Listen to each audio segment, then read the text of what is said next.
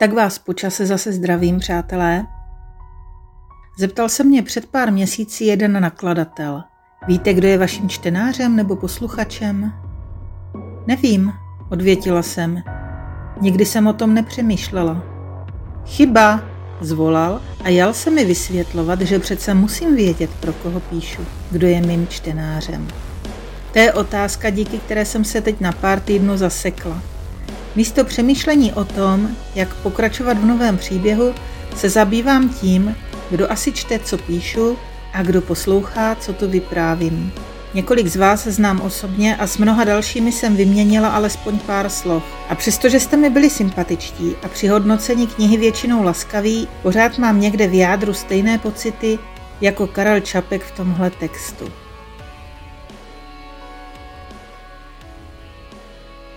Laskavý čtenář není nikdo z lidí, které znáš. Je to stělesnění lidí, které neznáš. Ale kdybych se pokusil dát tomuto neznámému alespoň nějaké rysy, shledal bych, že si laskavého čtenáře nedovedu představit jako osobnost nějak zvláště laskavou, usměvavou a nadšenou. Spíše bych si ho představil jako bytost velmi přísnou a zachmuřenou, která bere do ruky můj článek nebo knížku asi tak jako soudce akta. Myslím, že má dlouhý vous jako dědek Chronos a nejhorší na něm je, že ví všechno a zná všechno, o čem píšu, neboť má všechna povolání. Jeho očím neujde žádná má chyba, neznalost, bota ani klopítnutí. Přistihne mě při všem, co si nějak popletu, nebo co on zná lépe než já. Neřekne nic, ale jen mu tak obočím poškubne zlomyslná radost, že mě chytil. Aha, Holenku, na tohle jsi krátký. To napsal Karel Čapek pro Lidové noviny 26. března 1926. A jednu svou laskavou čtenářku nedám nikdy dopustit. Když pominu své nejbližší, je to má kamarádka a kolegyně Gabka. Je prvním člověkem, který si můj rukopis přečetl – Předala jsem jí ho uprostřed žhavého června před třemi lety s velmi malou dušičkou. Dílem netrpělivě a dílem ze strachem jsem čekala na její reakci. Jenže se stalo něco jiného. Gabka ten týden vůbec nepřišla do práce. Zrovna jsme měli počítat mzdy a chystat přiznání k DPH. Zůstala jsem na to sama a v duchu nadávala, že si někdo leží doma s rýmičkou, zatímco já nevím, kam dřív skočit pátek konečně zavolala. Je to blbý. Diagnostikovali mi rakovinu prsu. Sdělila mi do telefonu.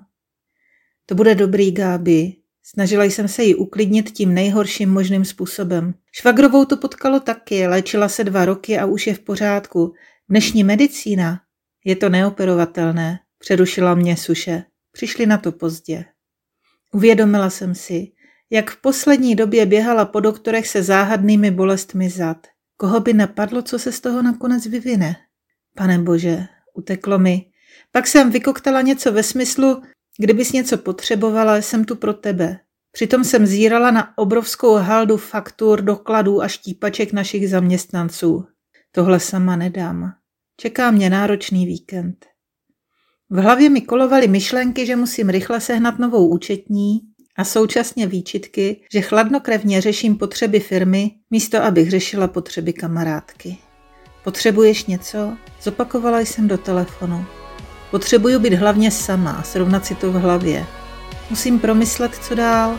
Chvatně se rozloučila a já se tloukla do hlavy, že jsem tak důležitý rozhovor nezvládla. V pondělí mi Gábina zavolala znovu. Sníží si úvazek, aby zvládla léčbu, ale pracovat potřebuje. Jednak po smrti manžela zůstala s nejmladším synem sama a musí z něčeho žít. A jednak chce řešit taky něco jiného než nemoc. Něco smysluplného dělat. Chodit mezi lidi. Domluvili jsme se, že to zkusíme. Kdyby přestávala zvládat, řekne mi včas. Doma mi moje partnerka nabídla, že by jeden den v týdnu na účtárně vypomohla. Klaplo to a pár měsíců jsme celou agendu v pohodě zvládali. Jen na ten rukopis nezbyl čas ani nálada. Začátkem listopadu jsme stíhat přestali. Firma rostla a s ní množství práce. Gabka měla čím dál tím větší výpadky a v prosinci už nepřišla. Setkali jsme se až na vánočním večírku.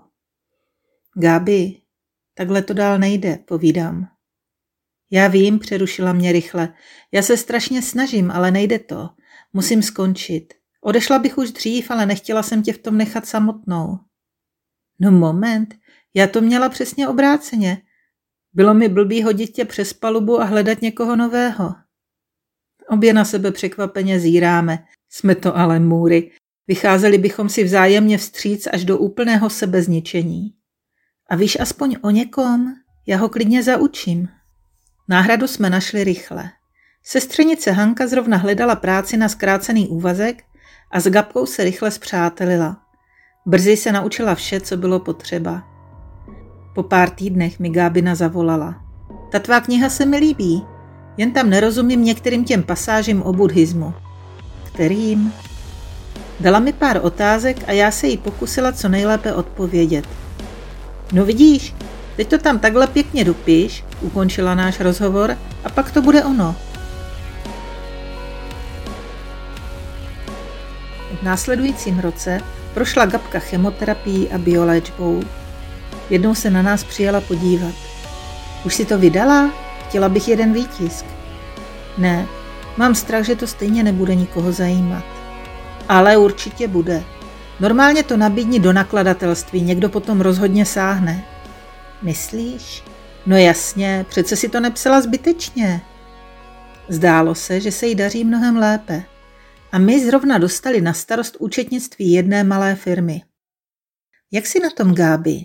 Nemáš pár hodin v měsíci čas na trochu práce? Nabídla jsem mi to. Byla ráda. A já taky. Jen nesmíme udělat tu samou chybu, co minule. Pokud to nepůjde, dáš mi vědět včas, jo? Jasně, řekla vesele, ale myslím, že to půjde. Po pár měsících ji hlásím. Tak mě buď odmítli, že se jim nehodím do edičního plánu, nebo se neozvali vůbec. Ono to je na dlouhý lokte, povídá Gabka. Prý strašně dlouho trvá, než přijmou rukopis od někoho nového a neznámého. Ale to neznamená, že ta tvá kniha není dobrá. Popravdě, já už si tím moc jistá nejsem. Je, věř mi, že je. Občas se k ní vracím. Přemýšlela jsem o podcastu, Gáby, že to postupně namluvím a zveřejním tímto způsobem. Technicky bych to snad zvládla. To je skvělý, proč to už neděláš? Popravdě, já se lekla svého hlasu. Mám dojem, že šíleně hůhňám a mám sykavky. V tu chvíli jsem si uvědomila, že Gábina už roky hraje ochotnické divadlo. Vidíš, ty bys mi mohla poradit, jak na to. To víš, že jo? Jednak je třeba pít, ale ne sladký, protože pak se ti lepí rty. Párkrát se předřečí zhluboka nadechni. A taky bys možná měla procvičovat jazyk. Jako u logopeda. Řekni třeba, strýček Šusta sušil švestky v sušici u sušičky. Cože? Strýček Šusta sušil švestky v sušici u sušičky. Ty bláho, směju se. To bude v pohodě. Pak se mi zdá, že když mluvíš, tak strašně drmolíš a lidé nestíhají vnímat, co říkáš. Vždycky je lepší mluvit pomaleji. Dobře, budu na to myslet. A zjednoduš si věty v textu. Máš tam strašně dlouhá souvětí. Než je přečteš, každý zapomene, kde si začala. Přidala ještě několikrát a já podle nich natočila přes svátky prvních pár dílů.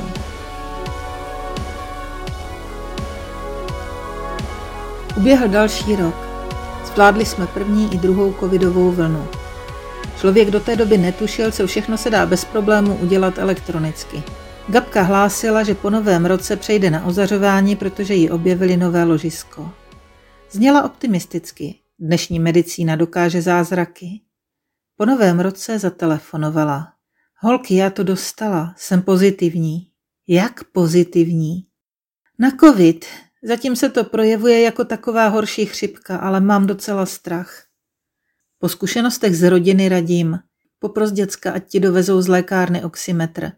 A jakmile by ti padla hladina kyslíku pod 93, volej záchranku. Nebylo to potřeba. Gábinu odvezli hned další den do nemocnice. S covidem se porvala statečně a po měsíci se vrátila domů. Další měsíc se z toho dávala dohromady. Jen na léčbu ozařováním už bylo pozdě. Nechtěla se o tom moc bavit. Hlásila mi, že si převzala zpět práci, ve které ji během nemoci zastoupila naše kolegyně Hanka. Už to prý zvládne sama. Hele, teď už si přes ten podcast trochu známá. Zkus tu knihu nabídnout do nakladatelství znovu. To je takový blbý, ne? Připadala bych si jako vtěrka. Houby vtěrka. Víš, kolik takových věcí dostávají? Člověk se musí připomínat, jinak neprorazí. V Dubnu po dlouhé době přijela na firmu. Letos byla dlouhá zima, tak jsem vám dovezla sluníčko. Hlásila vesele. Bylo by fajn, kdyby tu mohla zase pracovat s námi. Povzdechla jsem si po pár dnech na hlas v kanceláři. Hanka se na mě překvapeně podívala. To už asi nepůjde. Říkala mi, že je to špatný. Zhruba za týden jsem Gábině volala do nemocnice s několika pracovními dotazy. Snažila se mi vysvětlit mnoho věcí, ale nešlo to, nebylo jí dobře. Nevadí, Gáby, zavolám, až ti bude líp a probereme to. Drž se. Je konec května 2021. Sedím tu nad rozpracovaným účetnictvím jedné malé firmičky. Musím uzavřít předchozí rok a nějak dotáhnout poslední DPH. Snažím se naučit program, ve kterém Gábina pracovala. Snažím se proniknout do jejího systému, do jejího způsobu uvažování. Procházím dokument po dokumentu. Aha, tak takhle si to dělala. Raduji se pokaždé, když se mi podaří vyřešit nějaký záhadný zádrhel a mrknu nahoru. Neboj, Gáby, my to tu zvládnem. A moc děkuji.